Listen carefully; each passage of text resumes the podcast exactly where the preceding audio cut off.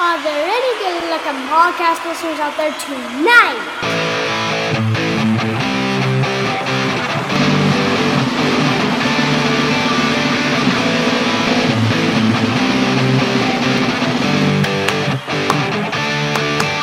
Soccer dude Rockin' America. He doesn't know soccer, but he's gonna talk about Soccer New Rockin' America. Tactical analysis. Transfer news. unlikely. Hey, that's not what I wrote. I don't really care. We're going with it now. All right, Soccer New Rockin' America. Soccer New Rockin' America. Featuring person new. Talking about soccer lots. Right, welcome to Soccer New Rocket America, episode 82. And yes, as you may or may not be able to understand me scatting in the background, featuring Person Noob. That is my 10 year old daughter and co host. Greet the good people, darling. Hello. Every single week, we scour all of the men's FIFA leagues on the globe and tournaments, plus a ton of stuff on the women's side as well, looking for the most intriguing matches from around the globe. That means many previews of matches from great big countries and tournaments. Clubs, sometimes smaller ones though too. If it's important where it's being played and the stakes are high, pretty good chance we're looking at it. This week, we're going to be traveling globe, covering matches from Saturday the 7th through Thursday the 12th of May. Uh, some other things to look forward to. We will be learning uh, sort of what to do in Cary, North Carolina this weekend if footy attendance isn't for you. Yeah, it's as weird as it sounds. Plus, you're going to get not just one, but two sandwich related bits. And who doesn't like sandwiches? One from me and one from Daughter Dearest. And now you know. So, all right, football time. Here comes. March number one. Fitting that we start our quote unquote rocking America with the most important MLS match to date. Yes, Saturday, match number one. We have number one in the West, LAFC taking on number one in the East, Philadelphia Union. Here's how each of the conference tables look. Out West, LAFC lead Austin by two. Meanwhile, in the Eastern Conference, Philadelphia, they've got a one point lead on New York Red Bulls and Orlando. So uh, things, it's early, obviously. They're maybe a quarter of the way or so through the season. So things are still very close. The very recent series between these two, LAFC have had the best of it with a 1 2 and 0 record. Uh, you can catch this online, ESPN Plus, at 11 o'clock. Eastern Time Saturday night. As always, we will start off talking about the hosts first, LAFC. 2019, they had the best record in the whole league. That earned them the Supporters Shield and qualified them for the CONCACAF Champions League. And they finished as runners up in that. That was the best that had happened in a very long time until this year. Congratulations to Seattle Sounders, by the way, on being the first uh, MLS side uh, to win that uh, this century. In fact, I think uh, I think American-based teams had only won it twice before. In fact, in any case, last year uh, this team didn't go to the CCL because they didn't even make the domestic playoffs. They only finished number nine in the West. This year, obviously looking much better. The offense, no surprise. This is what they hang their hat on. They are second best in the conference in that regard. Uh, they and one other team are scoring over uh, two goals per match, and nobody else is particularly close right now. They've also got a top four defense, allowing less than one goal per match on average. That's all good for the second best overall goal differential they are going to be competing, I believe, if their defense can stay this good, because that's usually their bugaboo. Uh, they're going to be uh, vying for that number one spot in the West all season long. And the reason that's so important, if you're not familiar with the format uh, for the playoffs, is this the Western and Eastern Conference each send seven teams. Only the winners get buys. Uh, you know, through to the quarterfinals. So it's very important to finish number one. Key players to look for in this particular match. I still believe that their best player is uh, their Spanish center back, Ilie Sanchez. I think he's most important because the defense is just. Again, it's been so bad in the past. Now they finally seem to be having that shored up. Uh, this is a guy with a little bit of European pedigree. Uh, he played for Barcelona over in, well, not in La Liga technically, because he was with their B squad. And then later on, he played with, uh, I believe, more of a yo yo club in Elche. But in any case, still a pretty good club, top two league in the world. Uh, he spent the last, uh, not the last four years, but the four years Before he came over to this club, he was with Sporting Kansas City. As far as some of his uh, strengths and weaknesses, well, he doesn't get a lot of clearances, to be perfectly honest. This is a guy who relies uh, more on his speed than his physicality, I think, but he is excellent with intercepting the ball. And then he's very good at starting counterattacks, very solid passing rate. And I shouldn't say he's entirely unphysical. His uh, tackle rate actually is pretty decent as well. Uh, if there's any position to look for as a weak link for this team, oddly enough, it might be at the striker position. Now, perfect to be perfectly fair, this may not be really where they look to cook on offense. Nevertheless, statistically, the weak link had been Danny Musovski, their striker, but they have now loaned him out to Division Two, a USL Championship, Las Vegas Lights. So the man they've got playing there now is Cristian uh, Arango, a Colombian striker. Uh, he's gotten two goals in his last three matches, so uh, definitely cooking, as I mentioned before. A little bit of a European pedigree, and yet not really. He was with Benfica for a couple of years over in Portugal, one of their big three, but didn't make any appearances. Uh, he really needs to improve his shooting accuracy, to be perfectly honest. Although, as long as he can get goals at all, they probably don't mind too much if it takes several shots. And he is a very good dribbler, somebody surprising uh, for that position as well. So I still wonder if maybe even as a striker, they won't be using him to play uh, back to the goal and setting up other players team's current form, they have won four straight matches. And now coming to town, the Philadelphia Union. 2020, they won the Supporters Shield. 2021, they made the CONCACAF Champions League semifinals. Last year, very strong season. They finished in second place in the East, made the conference finals in the playoffs.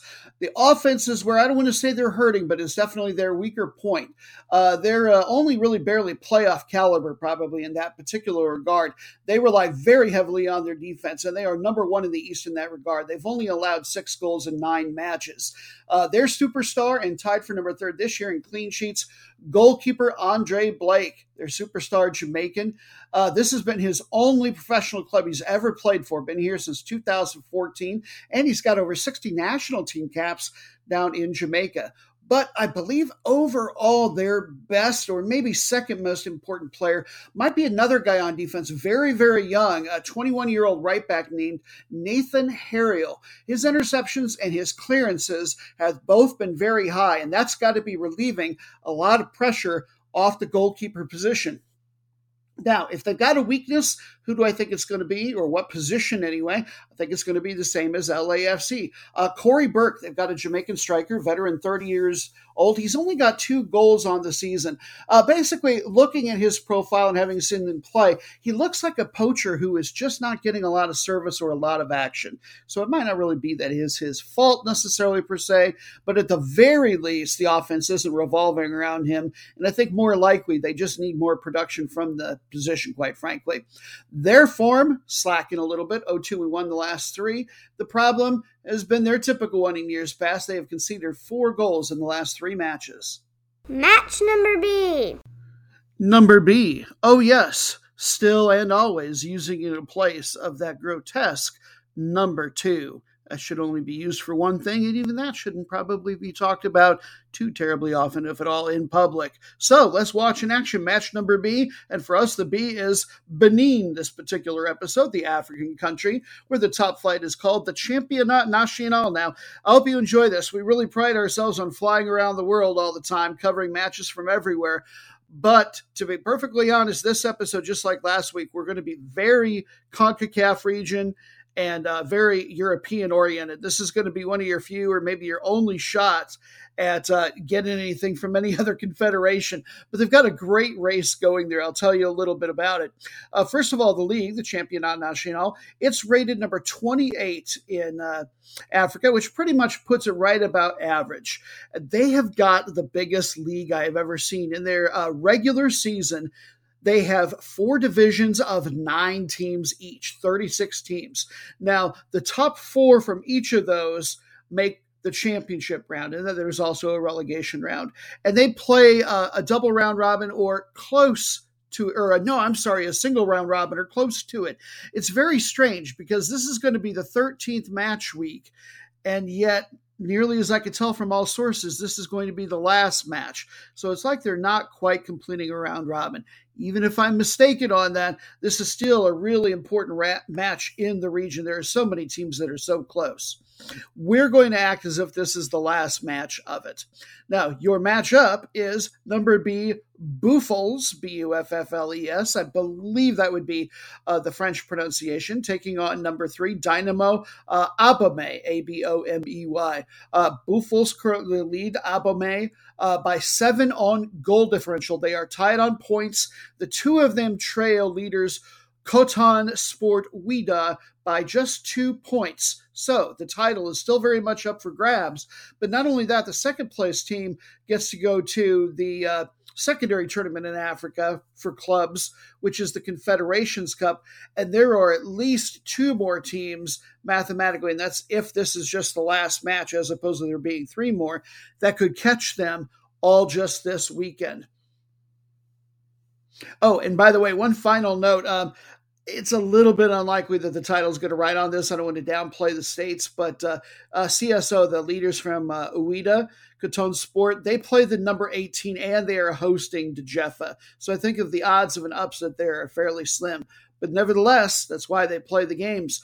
Buffles, they play out of the city of Parakou, Paracow. It ends in KOU. Not sure there. In any event, I do know it is the largest city in the northern half of the country, and it's just barely in the northern half. So all the population apparently is pretty much south as you get down towards the coast. Uh, it's a city of probably just over 200,000 people. It's been famous for a number of things economically over the years, but uh, here in modern times, it's best known for their high quality cotton.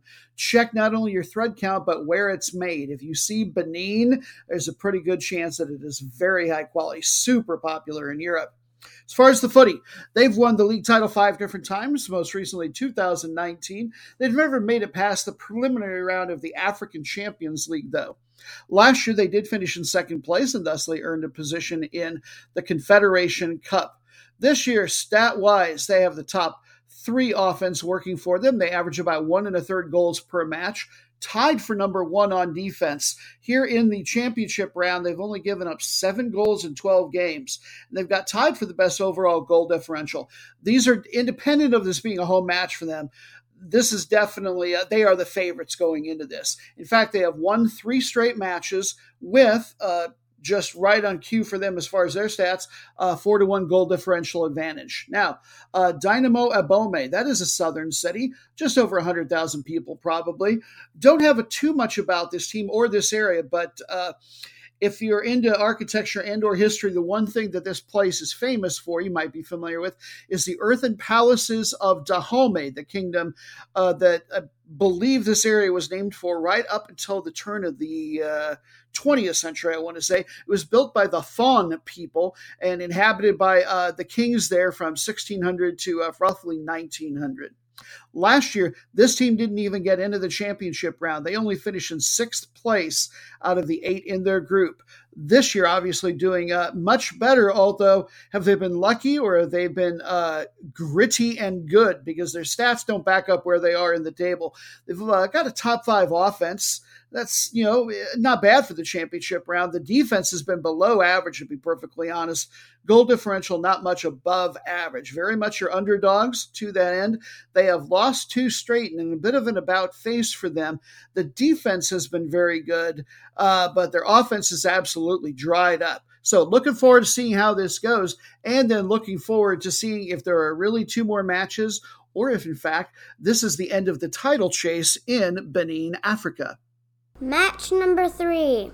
This is our final Saturday match, and it is one that we nearly didn't do. It's a bit of an odd duck, I believe, this year the NWSL Challenge Cup final. We almost didn't cover it. Let me explain. First of all, for newer fans, NWSL, that is the uh, top club league here in the United States.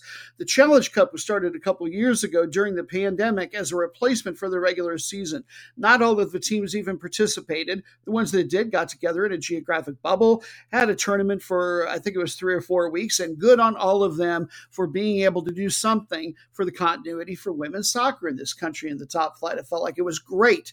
It was very popular, so much so, in fact, that they brought it up again last year and played it in a bubble, I believe, once again this year. It's essentially a preseason tournament. Now, the NWSL regular season has in fact started, but just barely. And uh, this event, as I mentioned, is in its final. And that final is between North Carolina Courage and Washington Spirit. But to be honest, I don't want to go too much into the match because, again, it's essentially a preseason tournament. Uh, well, there's a, there's a limited number of teams in this leagues, and uh, we don't want to be redundant on the show. We're going to be covering them lots of different times, probably throughout the regular season. So I thought if I had wanted to go to Cary, North Carolina for some re- reason this week, what else was going on down there. And here's what I would have done had the game not being played. I found something called the Fest in the West in Cary, North Carolina. It's happening all weekend, including on the game day, overlaps right with it because the game, by the way, starts at 1 o'clock Eastern Time. Uh, CBS, it is getting national coverage, by the way. Fest in the West probably not so much so on the national coverage or even regional coverage. It's a very strange thing to look at their logo and uh, some of the pictures and videos. It is very much supposed to be a Western themed event. But I'm mentioning it basically just because I, I found it very interesting that, I mean, Cary's a decent sized city, and I would hope that they would have the uh, budget to keep things fairly consistent. But they say the music, the main stage, and the welcome stage, this is the heartbeat of the event. Well, it's supposed to be Western, but their their main two musical acts, I'm sure they're very good, are Misty Mayhem, who I can only uh, presume is a blues singer because the one thing I learned about her is she was trained by Bo Diddley himself. Quite a claim to fame. And then I believe the main, main act, if you will, is I'm going to pronounce it Soleil. S O U capital L E and the Super Band. They are a group that does uh, soul and dance music uh, a la James Brown. So I'm sure that they can very much cook, but I don't think we're going to see any cowboy hats or Western swing out of either of these groups. Then if you go to the welcome stage, things even get a little bit stranger. More strange than talking about Cary, North Carolina's Fest in the West on a soccer show yeah, maybe, maybe not. You be the judge. Uh, a couple of the things I noticed on there, none were Western themed. Two of the things were a Chinese drum group performance, and then something that is called Bach B A C H, like the composer, to rock, as in rock and roll, which I can only assume is an orchestral performance where rather than doing uh, music from Star Wars or whatever it is that orchestras do anymore, uh, that they will actually be doing uh, rock and roll covers, which I think would be really cool, just not Western. Hopefully, the rest of the event will have sort of Western theme to keep everybody in Cary from being completely confused. Match number four. We start off Sunday in Spain, La Liga, the second highest rated league in all of Europe. As such, it maxes out on its international tournament berths. Four teams will get to go to the Champions League. They will send one additional team to the Europa League and one to the new tertiary Europa Conference League tournament. Only four matches left in the season, and this match is the Madrid Derby. Now, it is, uh, in terms of this year's standings, only really important for one club, but believe me, uh, even the one that is not as important for mathematically, they will be coming to play and then some. Number four, remember I said they only get four Champions League berths. Atletico Madrid barely hang on that last that last slot. They're playing host to number one Real Madrid, who have already mathematically won the league title, as they are 15 points clear of the second place side. As far as the uh, Atletico Madrid side, they lead Real Betis by three currently. So they're in the driver's seat, but nothing is guaranteed yet by any means for them. You can catch us at 3 o'clock Eastern Time on ESPN Plus here stateside. Now, I won't go into too much depth into the uh, the history of the Derby, but the one thing that I like to look for is uh, obviously it's a geographic thing, but there's also uh, shifting political affiliations within a lot of the European countries and the clubs, and who represents what people, whether it's the government and the royals or whether it's the working class basically, if you go uh, back to the 1970s in history, Atletico Madrid have been a club for the leftists. Now, that has been mitigated to some degree over time, but basically, the thing I want you to know is that more of the support for Atletico Madrid is in the south, which is more of the working class part of the city. Real Madrid have spent uh, probably the lion's share of their history, as is based on their name, Real meaning royal, being uh, favored by the government. Atletico Madrid, fun nicknames. Both teams have a couple actually. Uh, the Mattress Makers, based on their stripes and a certain style of mattress that used to be made there, and the Indians. A couple fun things. Now, I knew that they owned Atletico Ottawa in Canada, pretty new club. I did not know that they owned Atletico San Luis in Liga MX. That was surprising. Here's one that I'm hoping that even if you are a veteran footy fan that you may not know, did you know that they also have an academy in Lahore, Pakistan. I'm not sure they got a lot of Pakistani guys on their uh, roster yet, but who knows? Perhaps time will tell what kind of investment that ends up looking like. Footy wise, 11 league titles to their credit, and they are your defending champions. They have never won the Champions League, but they've been runners up twice. Last time was 2015 2016. The Europa League has been even more their bag, baby. 2017 18 was the last time they won one of their three titles for that this year, statistically, the offense absolutely on fire. Uh, for a big league, one of the top ones, it's not the highest scoring league in the world. They are rated third, scoring a fair bit over one and a half goals per match. Their defense, however, has really been uh, icky. Would that be the correct term to look for? They're the only team in the top eight that have given up more than 40 goals on the season. They're ranked number 11 on defense. Nevertheless, uh, they've still got uh, tied for the fifth best overall goal differential. No reason to believe that they won't be fighting for that last Champions League spot to the very end. Key players to look for on the scoring leaderboard for them in the league is Angel Correa. Argentinian forward who's been here since 2015. Uh, he's a guy I really like because I'm not the tallest guy in the world. He is short, has a low center of gravity, great first touch, and then he is very, because he's so short, he is very hard to get the ball from. And he's got 21 national team caps for his home country since 2015. This all said, I think that the best player they have going is Yannick Carrasco, their Belgium left midfielder, very balanced in his contributions on offense, five goals and five assists. Uh, I've always been a little bit, or not always, but this year, been a little bit surprised with what I've seen from him on the scoring side because his uh, strength stats wise is really the dribbling, which I would think would set him up more to be an assist guy but again, very well balanced. Uh, he started his career with Monaco over in France, but came uh, over to Spain somewhat quickly. In fact, this is his second time competing with Atletico Madrid. The weak link they have, I mentioned the defense, and it all starts at the very back. Jan Oblak, who just a year or two ago, the Slovenian goalkeeper, was uh, arguably the best in the world going, certainly one of the very best. Uh, even he has said he's not sure what his problem quite is this year. A lot of folks have said that there has been a, a change in the defensive formation, some of the things that they're doing, and that might have been throwing him off all season. Team's current form, they are 1 1 and 1 in their last three. And now getting the guard of honor. I've got like my arms up here. You can just imagine that here on the audio podcast are the Vikings, one of their interesting nicknames of Real Madrid. They are considered to be the number five ranked club in all of UEFA, 35 league titles to their credit and seven this century. So why not?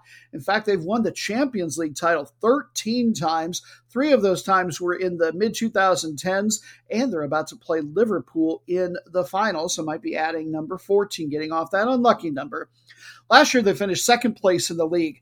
This year, uh, number one offense. They were the only team that was scoring more than two goals per match, and a top two defense led to them having the number one overall goal differential. You can't talk Real Madrid without talking about the guy who might win the balloon, uh, uh, the Ballon d'Or. Almost really Americanized that for a moment. The Ballon d'Or uh, for the best player in the world. Uh, number one league scorer. Uh, by closest to twice as much as anybody else in the league. 26 goals, I believe, for Karim Benzema, their French striker, 34 years old. And when you're that close to goal, you can still get it done, apparently. By the way, he's also tied for number one in the league in assists with 11, and that's why he's my favorite for that uh, big award. Started his career uh, with Lyon, which is uh, his hometown in France, but he's been here since 2009 national team. He has earned almost 100 caps for them. Uh, interesting bit of history for him that I had been uh, less aware of. He was left off the 2010 World Cup squad after a, a, a particular scandal that I won't get into. Was somewhat blue. And then from 2016 through 20, he was actually excluded for scandals, plural. Once again, they're not all uh, person noob age friendly, if you will. And I have an idea that a couple of her friends might listen to the show, so I won't go into the particulars on that let's just say this always hasn't been the nicest guy in the world. I wonder if that could hurt him when it comes to Ballon d'Or voting. Anyway, they've also got the second best goalkeeper in the league according to uh, goals to games ratio, and that is uh, Thibaut Courtois. Uh, he is just a complete uh, guy. He's very, very tall, as goalkeepers tend to be, but he's also very solid of build, not quite as lanky as some of the players. Makes him very strong, yet he gets to the ground well despite his size. And that's something he had to work on in his earlier years. Uh, he spent three years with Atletico Madrid, by the way, when he was on loan from Chelsea.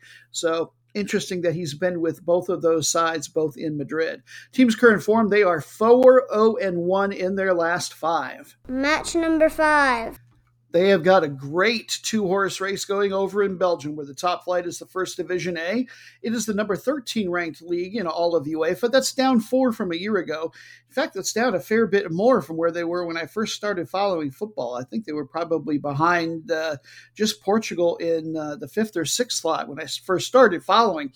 In any case, they don't max out now on their uh, international berths for their clubs, but they still do qualify one team into the Champions League proper, the group stage. One other team, the runner up, will have to start in the third qualifying round, and then they'll also send two teams to the Europa Conference League.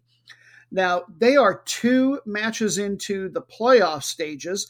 The one that they're in is called Playoff One, where they play a double round robin, just the top four teams. And that is, I believe, unique, at least in Europe and maybe worldwide. A lot of leagues two thirds, three quarters of the way through the season, especially in Europe, will break into half roughly. Uh, and they will have the top half, the championship round, and the bottom half, the relegation round. Belgium breaks their league up into three groups of four instead. And then to make things more dramatic, and we love drama here, they they uh, have the points that the teams have earned in the regular season, and then round up if it was an odd number. And however close the title race was before, it is suddenly a whole lot closer. That's the case here, as we have number one Union Saint Gillois. It looks like Gillois, but I think I've got the uh, pronunciation correct. Versus number B Club Brugge. Now, USG, let's call them that, they lead by three right now. Uh, Club Brugge, meanwhile, lead the other two teams in this playoff stage, Antwerp and Anderlecht, by seven. So they're not mathematically out of it, but you know, they're out of it. You know, they're enjoy your Europa Conference League, guys. Anyway, the recent uh, brief series between these two, Club Brugge, have a 2 1 and 0 advantage. And it is that brief for a reason. If you're not familiar, if you're not familiar with USG, don't feel bad. I had never heard of them until uh, you know starting the podcast uh, this particular year because USG. Well, let's get into some of the geography and things first. They're from an area called Saint Gilles in the southern part of the Brussels metro. This is a French speaking area, Flemish speaking area, very working class nearer to the city center. And uh, they are big supporters of this particular club. But they now have an interesting dichotomy of their fan base because Brussels is now, of course, the European capital. And you have got a lot of people in that field who have flocked to the southern half of the greater metro area, and they have largely made this their club as well. So, very interesting, diverse fan base. Now, the reason you may not have heard of this team, last year they won Division B and got promoted. Okay, but a lot of teams go back and forth. Well, this was this team's first time back in the top flight in 48 years, which is really something because historically this is an excellent team. They have 11 league titles to their credit, but they were all won before World War II. And now they are back in with a vengeance, particularly on offense. They score over two goals per match. They've, uh, they're also the only top team uh, that is conceding less than one goal per match. So they are number one on top statistically all the way around. Key players to look for number one league scorer with 25, Deniz Undav, their German forward. Uh, Brighton, Hove and Al- Brighton and Hove Albion from the English Premier League. They picked up his rights in 2020, but he has no appearances for them, and uh, I don't even know how long he was over there. They loaned him back to this club. Nevertheless, a move back to the Premier League could certainly be in his future. Same could be said for number six league assist man Dante Vanzeir. German winger. He's been linked to uh, Brighton and Hove, uh, Brighton and Hove Albion as well. This team absolutely on fire. They are unbeaten in their last nine. But if there's any team that's going to catch them, it would have to be Club Brugge, not just because of the standings now, but because they have been your uh, recent powerhouse by far. Uh, they play in uh, Bruges, which is the capital of Flanders in the northwest part of the country, sixth biggest city in the country, only about a quarter million. I didn't realize it was that small but it is gorgeous. All the canals in particular make it so, as well as the architecture. It's called the Venice of the North. Uh, if you've never seen it, please, if you're a movie person, please check out the movie In Bruges with Colin Farrell. It is my favorite one that he has ever done, and you really get to see a lot of this particular city. Something fun that I learned about the Team and City is that the uh, Team and City mascot or emblem, if you will, is a bear. Now, that's not that unusual, but the legend relates, the reason for it is a legend relating to a particular count from a long time back, having fought one in his youth. I, I, hope he won, but if that's true, I got a hard time seeing that. Nevertheless, I suppose having the animal that killed you being the homage for the entire city might be nice. I don't know. Hopefully, it didn't happen. 17 league titles to their credit. These guys are the three time defending champions. Uh, as far as international play, they won what is now the Europa League, but all the way back in 1977. Uh, 1978. As far as uh, more recent years, here in the modern area, 2003 on, uh, they tend to get the Champions League group stage and then uh, lose, go down to the round of 32, the Europa League, and then they tend to fall out there. This year, domestically, very well balanced. They've got a top three offense, top four defense. Top 10 scorer for them is a 21 year old forward, Charles de Ketelaere. Man City fans, I'll bet you know his name because he has been linked to you. Something interesting I read about this guy is that he dropped out of law school when his career took off. Now, it's one thing to sort of eschew school of any kind in favor of sports, you know, when things are going your way as far as a professional track. But apparently he was actually in law school and playing football at the same time and finally figured out, well, I could probably go back to law school if I need to, but this football thing, uh, it seems to be working out pretty well, especially if he ends up at a place like Man City. And tied for second best in assists for the league is Noa Lang, winger 22 years old, that has been linked to Arsenal and AC Milan over in Italy, Serie A and then talk about your uh, irresistible force and in and immovable object. Uh, Club Brugge haven't lost in a while either. They are unbeaten in their last eight matches.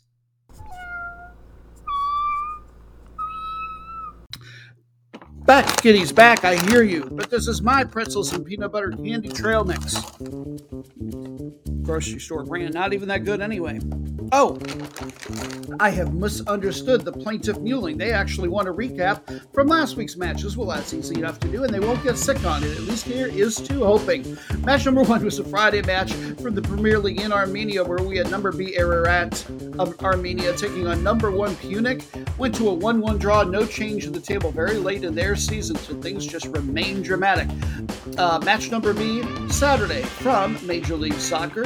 Coming out on top was Club de Foot Montreal 2 to 1 over guests Atlanta United. Uh, they were ranked number 6 and 4 in the Eastern Conference, respectively. Now, Montreal finds themselves in fourth place, and Atlanta still in a playoff position. Yes, I know it's early in the season at number seven. Match number three from the USL Championship, getting a 2 0 win, was number one in the East Louisville City, extending their lead over. They were number B, they now are number three, Pittsburgh Riverhounds. Match number four from UEFA's Champions League, the women's side of things. It was the second leg of the two legged tie semifinal between the two French sides still alive, PSG and Lyon. Now, Lyon won the first leg 3 to 2, guess what? They got the second one as well. A 1 2 win on the road, and that means that they will face Barcelona in the, in the uh, final possible uh, change in power, changing of the guard, if you will. Lyon has been the best team in Europe for the ladies for a very, very long time, but Barcelona are just looking like they're an adult playing with just shoulder with everybody they face lately. Match number five, Liga MX. We had number four, Atlas, taking on number B, Grace. The result was a 1 1 draw. Atlas moved up to number three. Tigres, as we knew, stayed right in the second position as they now head into the playoffs. One playoffs note here uh, fourth place. There were a whole bunch of teams vying for that, and there ended up being a four way tie on points in the table. Club de America ended up getting that fourth place spot on goal differential tiebreaker, and that's important because that means that they get a bye into the quarterfinals for the league playoffs. Match number six from the Northern Ireland Premiership. Only the number 42 ranked league in UEFA, but we pay attention to the races everywhere.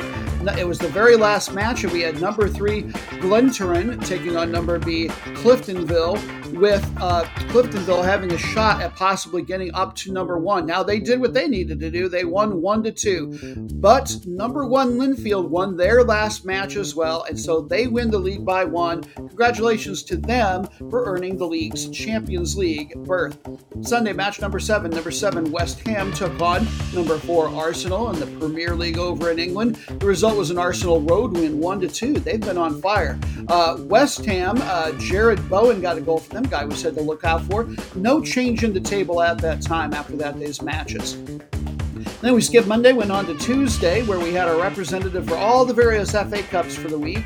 That spot got held by Liechtenstein. We did their FA Cup final, and the result was uh, FC Vaduz, no surprise. They play in the Swiss Second League, are easily the best team within the Duchy of uh, Liechtenstein. They beat USV Eschen Mauren 1 3. Match number nine. Uh, Wednesday, UEFA's Champions League sem- semifinal, second leg of the two-legged tie. Real Madrid took on Man City. Man City had won a real cracker of a match, four to three, and the second one somehow was even better. Real Madrid heading into the 90th minute. We're down on this match 1 0 and down total of two goals for the two legged tie. They got goals at the 90th minute, 91st minute, and 95th minute to advance. Just stunning. Congratulations to them. They will be facing Liverpool in the final. Match number 10 from the CONCACAF Champions League. We had a final, and for the first time in over 20 years, we have a Major League Soccer side that actually managed to win it. Uh, to win it, the first leg that had taken place in Mexico had gone to a 2-2 draw. Seattle trounced their guests at home. Pumas 3 0 to take that trophy. Congratulations, Sounders fans. And then our three bonus matches with explanations to come later. Our route of the week was a Wednesday match in Australia on the men's side. Last place Perth Glory took on number one Melbourne City. And ooh, I don't know whose fault it is, yours or mine, but guess what? It wasn't a rout, it was only 2 0 and it was the underdogs that won. Congratulations, Perth Glory, getting a very nice victory here at the end of your otherwise uh, pretty meaningless season because you're still way in last place. At least there's no relegation. And then, speaking of meaningless, the most meaningless match in the world was a Sunday match from Macau's Liga de Elite. Number seven, CFB Macau, took on number six, Loonlock. Uh, that went appropriately to a 2 2 draw, as a disproportionate number of uh, most meaningless matches 10 to 2. Coincidence? We think not. No change in the table. And then finally, your match of disappointed was from the second division over in Scotland, the Championship League. Number 9, Dunfermline Athletic took on number 10, Queen of the South, and it was the last place Queens of the South getting a 1 2 win. Still, no change in the table, but what is known for certain is that Dunfermline will now definitely finish in second to last place for the regular season and have to play a relegation playoff match to keep from going down into whatever the heck they call it, the third division in Scottish football. And that concludes your recap of last week's matches. Now let's dive right back into the upcoming week's match mini previews with match number six. We remain on Sunday and in Europe for our sixth match, but we move to the far end of the Confederation to the island nation of Cyprus, where the top flight is the first division. It's ranked number 21 in UEFA, and that's actually down six from a year ago.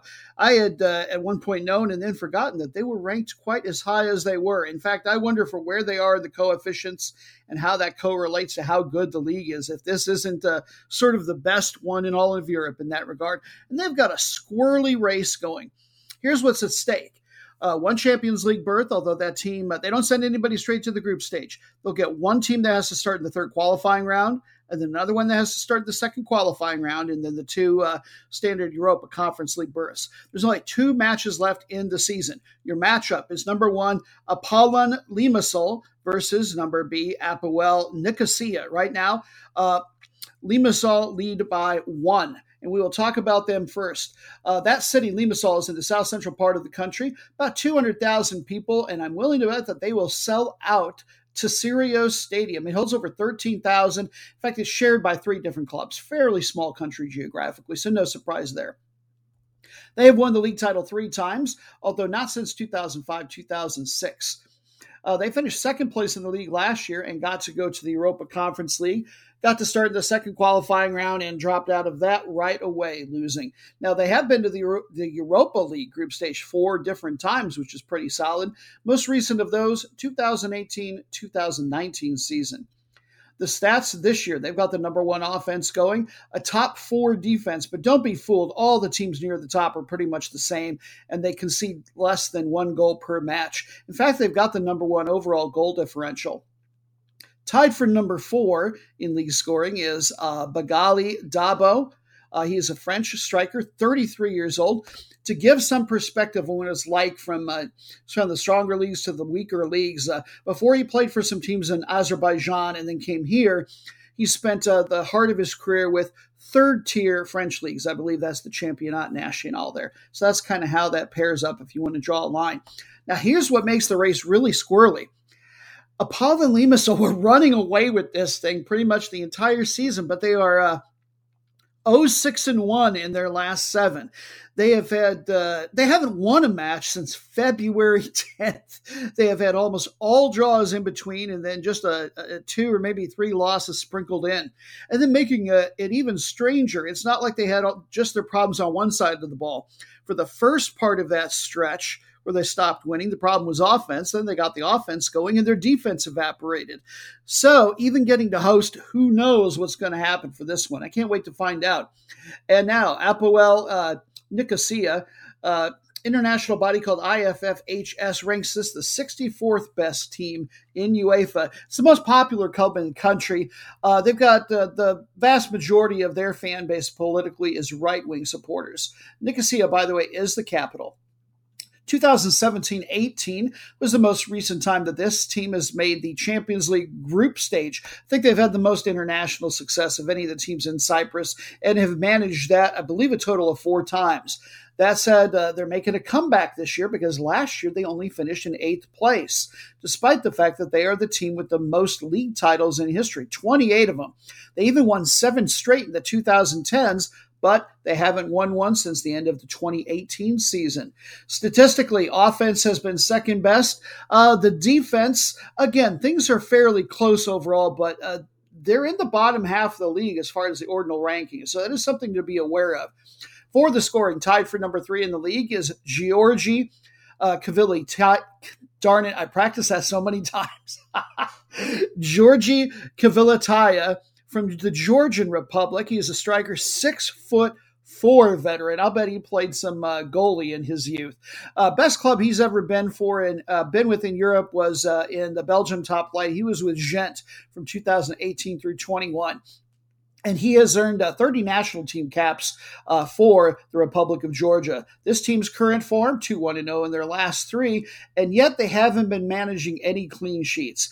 I am so glad that this is a show that I don't go heavy on predictions on because while I know it's going to be exciting, I don't have a clue what is going to happen in this one. Match number seven. We remain on Sunday, and this is our time to celebrate all the FA Cups. We only do 10 main matches for this show every single week. And this time of year, there are way too many FA Cup finals for us to give anywhere near all of them their due. So, first, I want to acknowledge uh, that the most important one going on in terms of uh, country footy size, if you will, is France. The Coupe de France final is going on this week. There's also FA Cups going on in Northern Ireland, uh, Slovakia, Gibraltar. In all of these, either a Europa League or a Europa Conference League berth is going to go to the winner. And it is the FA Cup final going on this week in the Middle Eastern nation of uh, Qatar, where I believe traditionally the winner gets to go to their Champions League. Now, What do those five all have in common? With those, it either mathematically was a surety or it looked like a pretty sure bet that at least one team or potentially both teams were already guaranteed or probably going to be playing in some international tournament, taking away a little bit from the stakes. So, the one that stood out to us, and we love this because we've got a podcast we listen to a lot that covers football from this country in English and is the only one that we believe that does so. Football Kentron with a K. Thank you very much for all your contributions. We'll get to those momentarily as we keep discussing the FA Cup final in Armenia. Sure, not the biggest country out there, and we've been there a couple times recently, but it's getting towards the very end of their season. And what makes this FA Cup unique for this particular week is neither of these teams, well, not mathematically out of it, uh, they're not going to international competition realistically any other way but winning this thing. Your matchup is Noravank versus uh, Urartu. Now, uh, Let's talk about Noravank first, the host, and I believe they are getting to host it at their stadium. Uh, the guys at Football Kentron have told me that this is a very new team, and that's true. I checked it; it was uh, founded just two years ago. Uh, they have very few Armenian players, so I'm not sure that this is the most popular club out there. Uh, these guys told me they don't play particularly quality football, at least not yet, and are very much the Cinderellas of this event and the league. Uh, they play out of a city, I don't know if it's pronounced Vake or Vak, V A Y K. I do know it's in the south southeast part of the country, town of maybe 6,000. Uh, really interesting as far as the naming, it means sorrows. I mean, can you imagine one who live in like a place if it were to exist called Morose, Oklahoma? And I apologize to the citizens of Morose, Oklahoma, if there actually is a town named that. Uh, it's just very interesting to me that you would name a uh, name a town that. But also kind of interesting and fun is back when our uh, when our now Armenian settlers first arrived in this area, it was uh, the town they established was called Soylent. So, what makes this particularly surprising? Yes, get ready for the bad joke. Their uh, club colors seem to be blue, red, and white, but how you are originating or you're in an area that was originally called Soylent and your main color is in green. Yeah, it's beyond me. I'm sure the management will add in a booing sound effect for the Soylent Green reference. Anyway, just give you some geographic perspective. Geographic perspective, uh, this town is about 90 miles south of Yerevan, which is the capital of the country. Goodness, that was bad. Uh, last year, they were in the second division only finished in third place, but that was good enough to get promoted. Currently, looks like they're safe from relegation. They are currently at number seven in the league. Their offense and defense are all kind of right down to that area as well. Key players to look for. Top 10 league scorer, Sergei Orlov. He is a Russian midfielder, 33 year old veteran. And then top 10 in assists for the league is Dusan Kubrakovic, a Serbian. Uh, their form, well, they've lost their last two uh, with two and five goal differential. So the defense started to slip a little bit. And now Urartu, your favorites for this one, even if this is on the road instead of in a neutral site. They are currently ranked number six in the league. Current, quite frankly, uh, the top four in that league are in a class of their own. I believe that Urartu are probably the best of all the rest. I think they're going to pass number five, Noah. They've got a top six offense, top four defense, and the goal differential is in the top five. Key man to look for, top four in league scoring, is Artur Miranyan. He is a forward, Ukrainian born, has three national team caps to his credit, even. Team's current form, they are 0 1 and 2, 4 and 6 for their goal differential. So if the defense keeps slipping, maybe we'll get an interesting shootout for this one. Now, uh, the what the guys at uh, football Kentron, and again, thank you very much, told me is that uh, this is the team that probably everybody's going to be rooting for. Uh, it's an academy based club, which means they're doing a lot for the youth in their area and in the country. Uh, they're a very philanthropic club. Uh, they've got a really strong professional approach, good all around football philosophy. And last week, they came onto the field carrying puppies. Now, I don't know if it was an adoption thing or if they just wanted to look extra cute and earn even more love for their supporters. And if the latter is the case, well, by gosh, that's just cheating. But in any case, good luck to both for this FA Cup final and to all the teams playing in those. Person Noob Sandwich Review. Hello, this is Person Noob Sandwich Review. Today we're going to be reviewing a sandwich that I made, and I don't know why you're here, but you're here. well, I'm not sure why I'm here either, although I thought the in the past, uh, sometimes uh, person noobs sandwich reviews with a B on the end has been me making you a sandwich to review. Sometimes you've made the sandwich Wait, sometimes I make it for you to review. Sometimes you make it for me to review. This time you made it. Who's eating it and reviewing it? Me. Yeah, I don't know why I'm here then. Mm. Oh. You're just going to eat your chips and ponder. All right. Do you want to tell them in advance what's on your sandwich, or are you just going to take a bite and then tell them how you like it and then tell them what's on it? We got whole wheat bread. Wheat is sweet.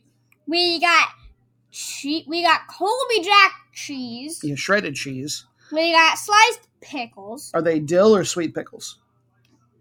Are they sour, like regular pickles? Mm, yeah. No. Okay. Uh, ish. And then we got mustard to glue the sandwich together. Yep. Straight yellow mustard, not Dijon, right? I know we have both. All right. She's taking a giant bite. I can't taste anything. I hold on.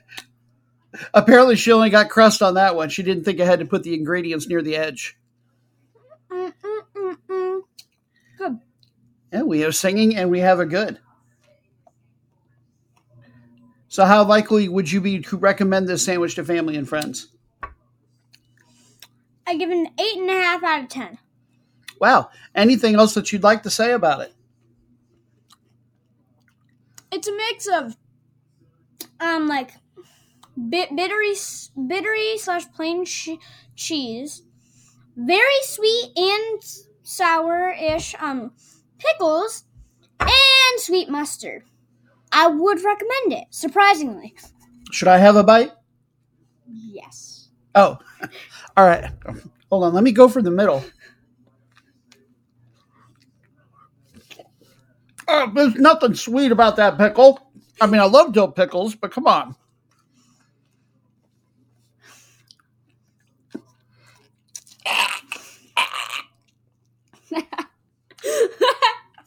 He's dead, people. Match number eight. All right, new bites, if I may affectionately refer to you as such. You get Monday off, as is so often the case, to rest up from your gallivanting about Europe and get ready for some jet lag as we are heading back to our region, CONCACAF. And I almost kind of sort of lied. I had to be particular with my words. I said that that last match, number seven, uh, we were only doing one eh, to represent all of the FA Cup finals, but that's finals because on Tuesday we start things off in Canada, where the Canadian Championship is just about to get going. Match number eight is the preliminary round match from there, or one of them, between Guelph United and HFX Wanderers. Uh, the winner is going to get to uh, play Toronto FC from Major League Soccer. They, uh, the Major League Soccer teams, uh, get a bye into the second round. So I did say finals before. This is FA Cup, but not a final. So I'm only sort of cheating. In any case, uh, this is a very young club. Uh, they were founded in 2020. They're basically in partnership with the University of Guelph. In fact, a lot of the players, but not all of them, um, are enrolled at the university. My hope is that they'll be able to sell out for this big match. Uh, the University of Guelph Alumni Stadium holds 8,500.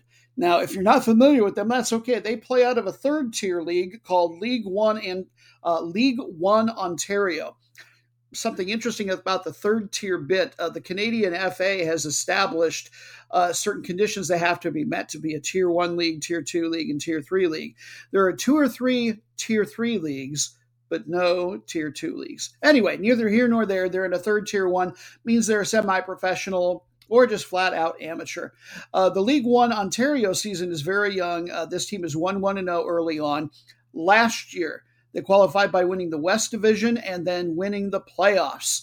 And they did so on offense. My goodness, 3.5 goals per match. That was the best in the Western Conference of that particular league. And they had a top two defense as well. Uh, Number one league leading scorer then and still with the team is Jace Kotsopoulos, plays forward for them. He actually spent some time playing for Canadian Premier League side Forge FC, which afforded him the opportunity to play in the CONCACAF League, a feeder tournament for the CONCACAF Champions League. And he even scored in that, and I believe that made him the youngest person to ever score in the tournament. And then he went ahead and decided to go back to college, because why not? Good man. And now, uh, HFX, standing as you would guess for Halifax, the Wanderers, a very young club as well, founded in 2018. Uh, Halifax is a city of maybe a half a million people over in Nova Scotia. Canadian Premier League side, that is the Division One league over there. I realize there are Canadian teams in Major League Soccer. They're not counted in the Canadian FA since it's not a Canadian league by and large. In any case, they're only four games into their current season. They finished. Uh, they're currently in third place. I believe they qualified for this event with a runner-up finish back in the 2020 season in the Canadian Premier League. The way things timed out. Uh, last year, when they were doing so well, it was uh, largely by virtue of their offense. Not that it's an all time great offense, but it is for this league. It's a very low scoring league, but they were managing well over one and a half goals per match and also had a top four defense to go with it. Uh, number one scorer for them last year, still with the team, is João Morelli, a Brazilian forward, who, uh, if you're a Middlesbrough fan, I realize they're not English Premier League, that is championship, but nevertheless, yes, he didn't make any appearances for your side, but uh, Middlesbrough did have the rights to him the first three years of his career. Match number nine. More Tuesday FA Cup action, and this time we're bringing it on home. The U.S. Open Cup, our FA Cup, has reached its round of 32. This is important because the final eight Major League Soccer teams are entering the fray at this point, the eight best from last year's league standings. Last round, all the other Major League Soccer teams had to come in. And then, of course, before that, in preceding rounds, uh, the second tier teams, third tier teams, regional qualifying teams. You get the idea. The match, the matchup we find most intriguing is Union Omaha taking on Northern Colorado Hailstorm. Don't know them? That's okay. They're in the third tier of American soccer. They play in the USL League One. Now, they're not the only teams from this level that have made it this far. Four other teams from uh, leagues, or multiple leagues in the third tier, are still alive. But this is the only match that features two of them facing off. So somebody is going on to the round of 16 that's going to be carrying that tier three torch. But as is always, this is our tradition here late in the podcast. I'm not going to give you any more about the match. Instead, it is time for us to learn something about the culture of the home team's geographic area. And most often for me, that means food, and thusly for you, it will mean food. Something that I discovered about Omaha, which I did not realize amongst many other inventions, some culinary, some not, is that this uh, Omaha is thought to be the home of the invention of the Reuben sandwich. Yeah, not my favorite all time sandwich. I'll be honest, I'm not a sauerkraut guy, but it was still really interesting. Now, first, I have to make a nod to the two alternate alternate claims that are most prevalent out there that say it was invented at a New York City deli. Uh, one of them claims uh, that it was uh, the owner that invented it, and one of them said that it was one of the chefs. One was for an actress, the other was for the owner's son the fact that they can't get their story straight really leads, and I think leads others to believe that the uh, Omaha claim is the most likely one. We'll hold true to that. So here's how the story goes a group called The Committee used to play backroom poker at what is now a preserved historic site, the Blackstone Hotel. It's not called that anymore, but the hotel still stands one of the players, a guy who's known as uh, Reuben K, uh, full name I believe was Reuben uh, Kulakofsky, one day he asked for a sandwich made out of corned beef and sauerkraut from the kitchen, and the owner's son decided to embellish it. He was the one that added the uh, added the dressing, added the Swiss cheese, and made it all its own. Now, other interesting things that I found out about the sandwich. Usually, I go into a recipe, but you know how to make a you know corned beef sandwich. But there's a lot of uh, there's a lot of variations out there. A couple fun ones I found, or not so fun. Some of them were icky. Uh, there is a walleye version, or you can get it with grouper, particularly in Florida. And sometimes they trade out the sauerkraut for coleslaw. I mean, it sounds to me like a fish sandwich then but apparently there's a, maybe they still add the dressing, I suppose.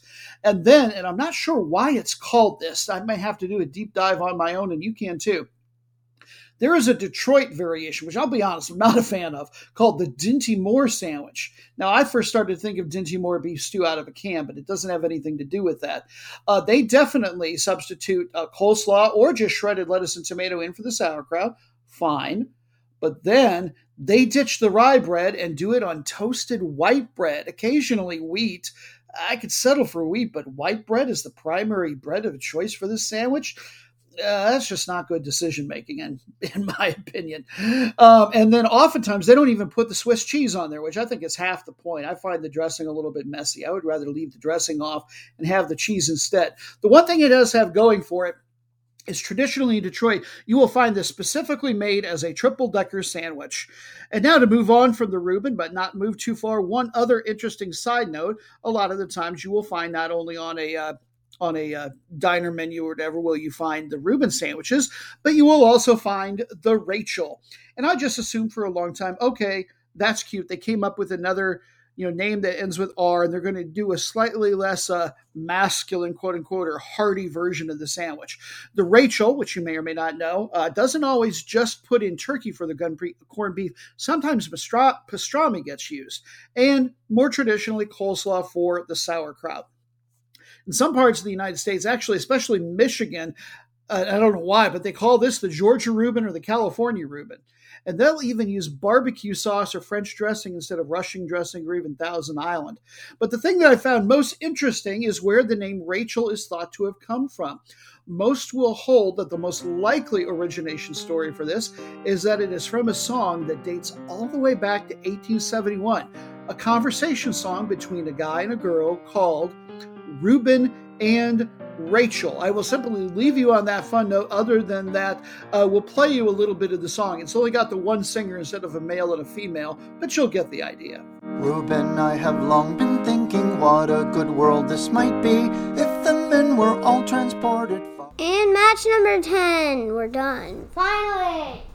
Now, we surely would have enjoyed getting to bookend the show, you know, started with the Major League Soccer match and then end the main portion with that U.S. Open Cup match. But we do 10 here, and there's a really important match going on on Thursday. In the Premier League, it is the North London Derby, just not to be ignored.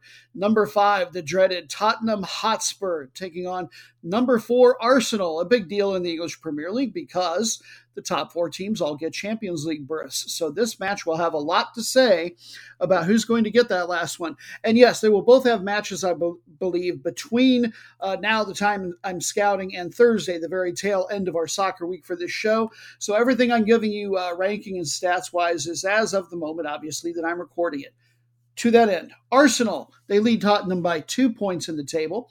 As far as the overall series, wow, been going on forever. Arsenal have a 79, uh, 51, and 60 record. They've just got to be sick of each other, especially given that their stadiums are now only four miles apart.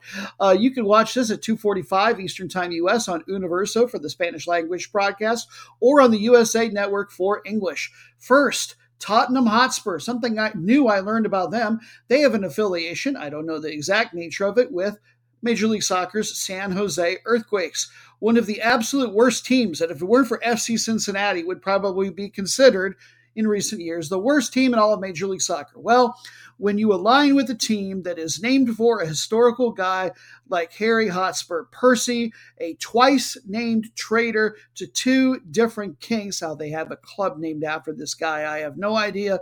You can only expect bad things to happen. That, by the way, is in very short why we don't care for Tottenham Hotspur here. In any case, uh, the team has managed two league titles, but not since 1960 61. Twice they've won the Europa League, or what is now the Europa League. You've got to go back to 1983 84 to find that success. Uh, last year, they finished in seventh place in the league. That qualified them for the Europa Conference League, that new tertiary club tournament. And they finished in third place in their group stage of four, so they didn't get to advance. I would like to make more fun of it uh, more more fun of them for that than I will, though, because it is important to recognize they did have to uh, forfeit one of those group stage matches uh, because of a COVID outbreak on their team. There's a pretty good chance they would have finished in second and had a chance to at least move on had not that been the case.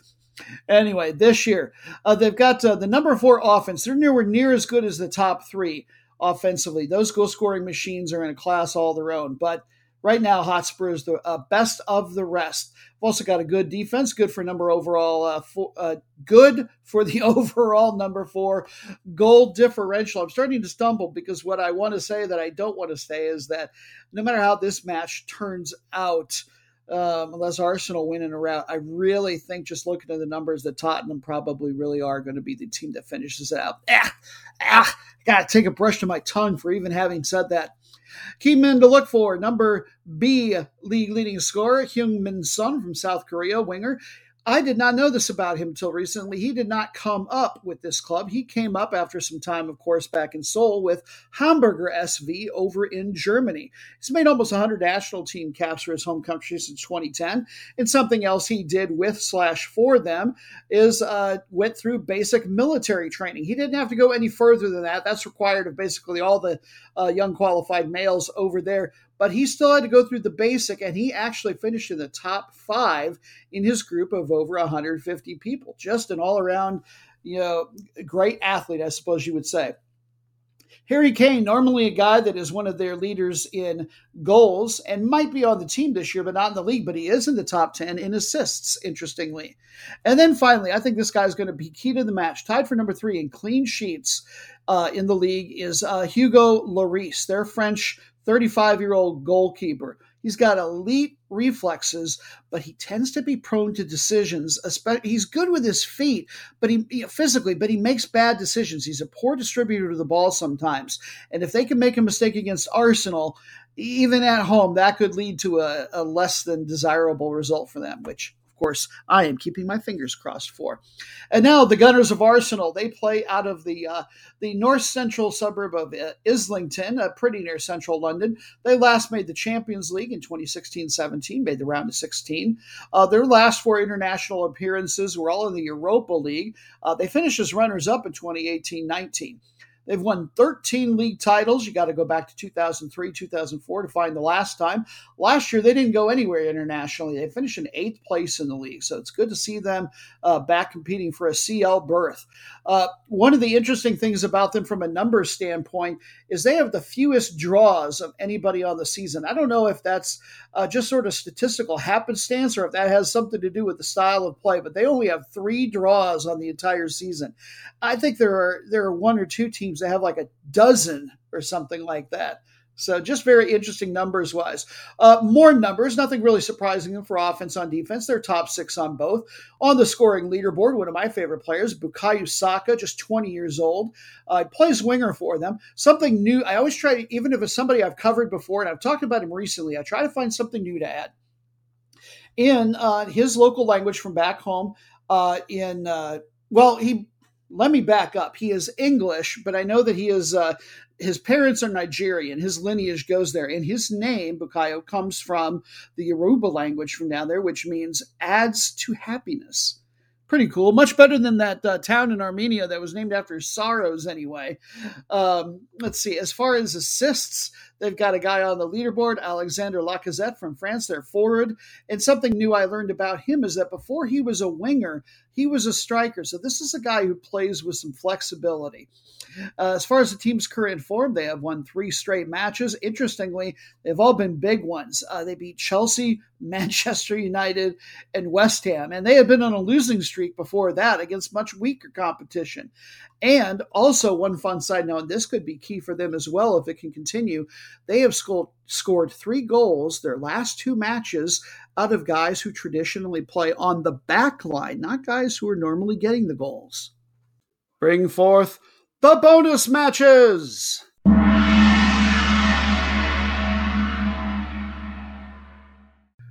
At the beginning of every single week on Twitter, where you can find me as Soccer Noob USA, I put up polls with the qualifying candidate matches for each of these very unique mini previews. You do the voting, the content gets made. It is absolutely dreamy. The first one is called the Route, Route, Route, Route of, of, of, of the week, week, week, week.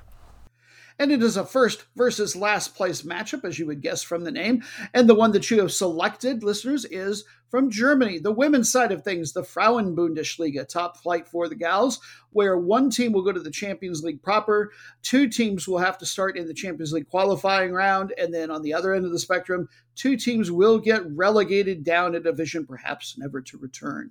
Very dramatic. Only two matches left in this particular league season. Your matchup, number 12 FC Carl Zeiss Jena, J E N A, uh, taking on world powerhouse number one VFL Wolfsburg.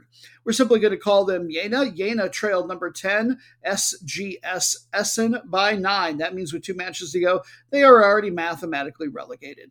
Meanwhile, Wolfsburg, they're on top of the league and lead Bayern Munich by four. As you would imagine in the recent series between these two, Wolfsburg have won all the matches, 5 0 0, perfect record. We'll talk about Jena first, and soon they will not be around for us to talk about next year. Jena, it's in the east, east central part of the country in the uh, state of Thuringia, uh, together with two other cities that is in very close proximity with. Uh, the trio of them have a population of about a half a million if you know anything about this area, it would only be one thing other, other than the not so good club. Um, it is famous for high tech precision industry, particularly in the optical field. In fact, that name, Carl Zeiss, as part of the club name, he was a famous optician and businessman going all the way back to the 19th century. Now, the club is the club might be older, but the women's division is not all that old. They started playing women's ball in 2016-17. They were down in the regional leagues, as was USV Jena. The two of them decided to merge in 2020 and keep the former's name, and now they are up here at the top flight for the moment. Uh, they play at Ernst Abbe Sportfeld, which holds almost 13,000 people. I got a feeling they're not pulling quite that many. Athletics, I have a feeling. Track and field pull more. Uh, in fact, I don't know if it's still the record or not, but I know that there was a world record javelin throw done there back all the way in 1996. So just a little fun fact. Uh, last year, this team was in the second Bundesliga and they won and so got promoted. This year, they've had a really rough time of it for their troubles last year. 1 2 and 17 with an 8 and 75 goal differential. Uh, that's just got to be a tough way to spend an athletic season, even though I'm sure they were excited to get promoted. Their form, they have lost six straight. They haven't even scored in their last three. Uh, the one high note on the season, uh, they, they did get the one win, and it was a road win. So that's kind of a big deal. And now Wolfsburg, the She Wolves, they have six league titles, all in the 2010s, two Champions League titles, and three times they have finished runner up, uh, probably all of them to Lyon over in France. Last year they finished in second place. Bayern Munich has joined them as a uh, top flight world class league now. Domestically, this year, They've got the second best offense in the league, scoring over three goals per match, and the number one defense, having conceded only 14 in their 20 matches. Uh, top 10 scorer, got to look for is Tabea Wasmuth, forward. 17 national caps to her credit as well. And good to know that their form, uh, they're not likely to slip up against Jena because they've still got something on the line with Munich so close. They haven't lost a league match going all the way back to October 17th. Could you be the most meaningless match in the world. Yes, you could. You're so boring.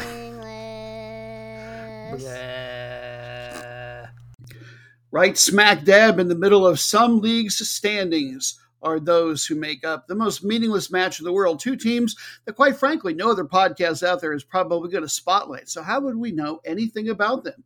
For example, you have voted for a Saturday match this week from Trinidad and Tobago. This is called the Ascension, uh, the Ascension Invitational Tournament. Now, normally the competition in this country is called the TNT Pro League. And in fact, the last time there was any sort of domestic national competition was 2019 2020's TNT Pro League. I'm sure that the lapse has been due to COVID. The Ascension Invitational Tournament it's not an FA Cup in the sense that it's bracketed or anything like that. They're doing a double round robin between a whole mess of teams. So I'm not really sure why they're calling it something different this year. In any event, they are just six matches into the double round robin between all these teams. There doesn't appear to be any relegation from the event this year. That would be one probably subtle difference between this and the usual TNT Pro League.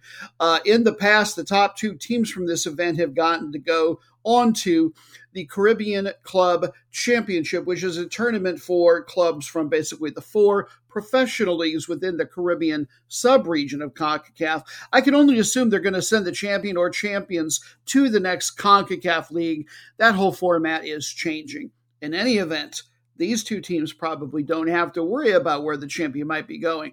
We're going to talk about number four, Cunupia, versus number five, Deportivo PF. That is P as in Paul, F as in Frank, or Point Fortin. Actually, I guess I should be more specific. Why not?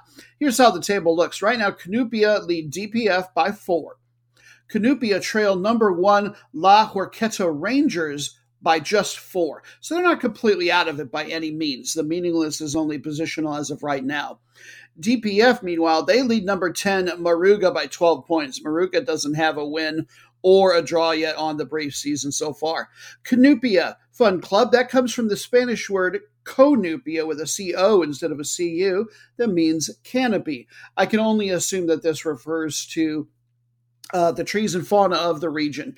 Uh, it is also the name of the town from which this team hails. It is in the east central part of the country, about 9,000 people there. When they last played in that 2019 20 season, I finished, they finished in last place. Wah, wah. So, hey, now they're in the most meaningless match, but that's a big promotion from where they would have been. Uh, here's how their stats look after a half dozen game. They've got the uh, number four offense going, scoring over two goals per match. The number five defense uh, letting in well over one and a half goals per match. Good for the overall number four goal differential. So, what does this tell us, New Bites, about what's going on in this league?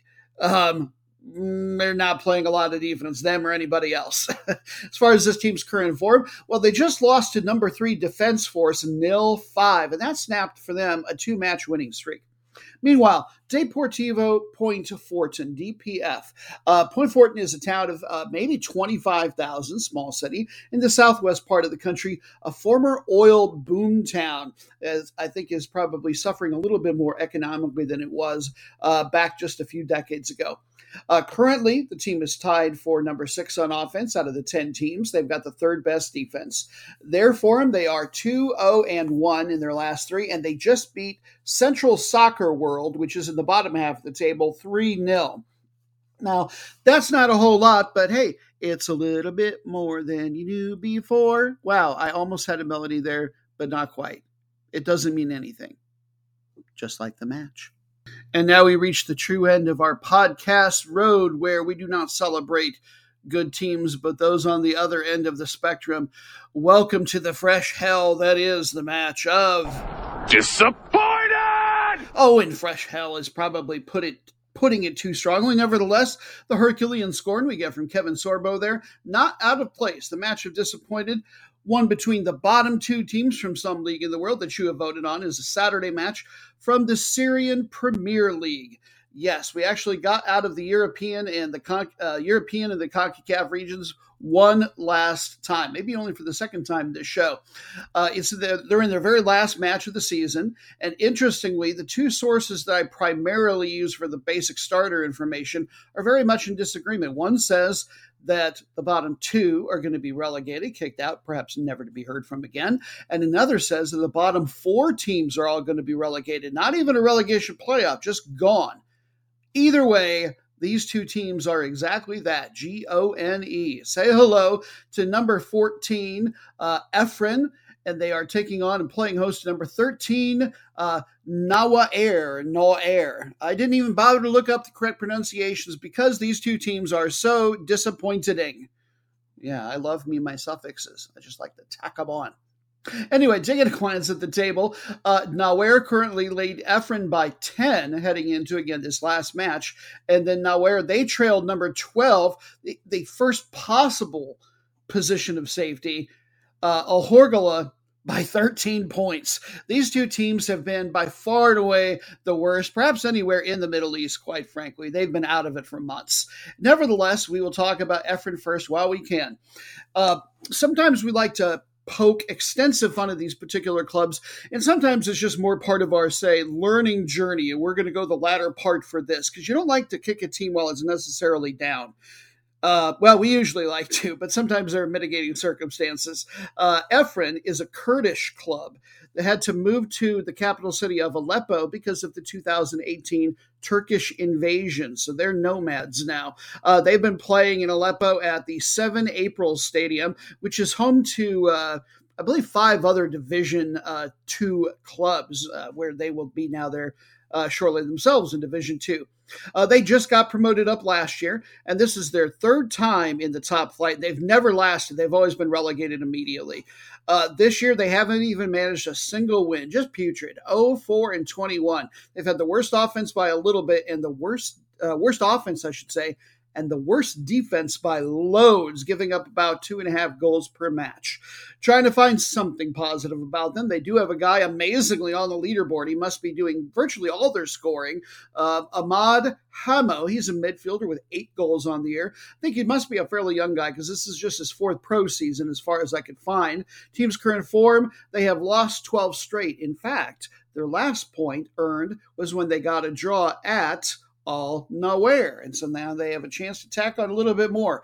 Or is it nowhere that will come for just a modicum of revenge? The Panthers.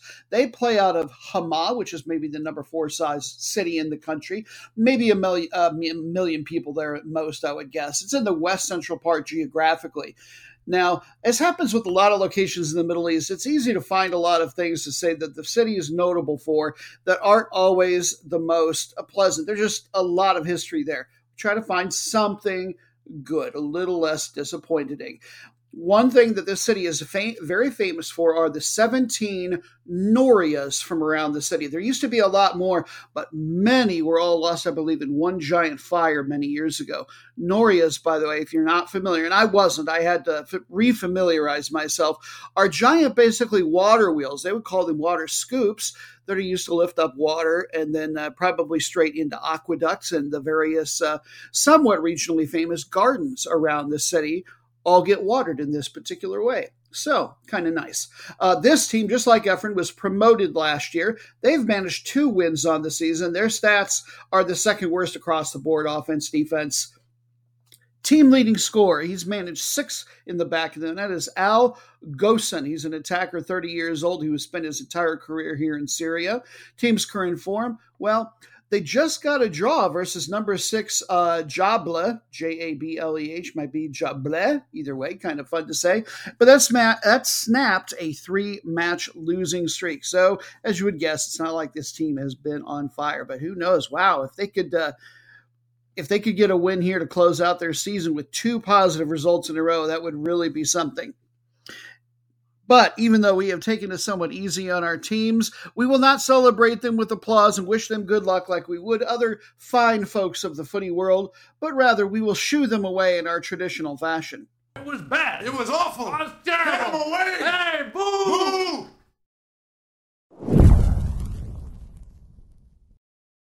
And that'll put a bow on episode 82 of Soccer Noob Rock in America. Thank you very much to my daughter and co host, Person Noob. Mwah. Love you very much. Thank you so much for everything you contribute. Also, thank you to the management for all of his editing and production wizardry, to Dan, the Interno Inferno, for everything he brings to the table, all of his creative efforts.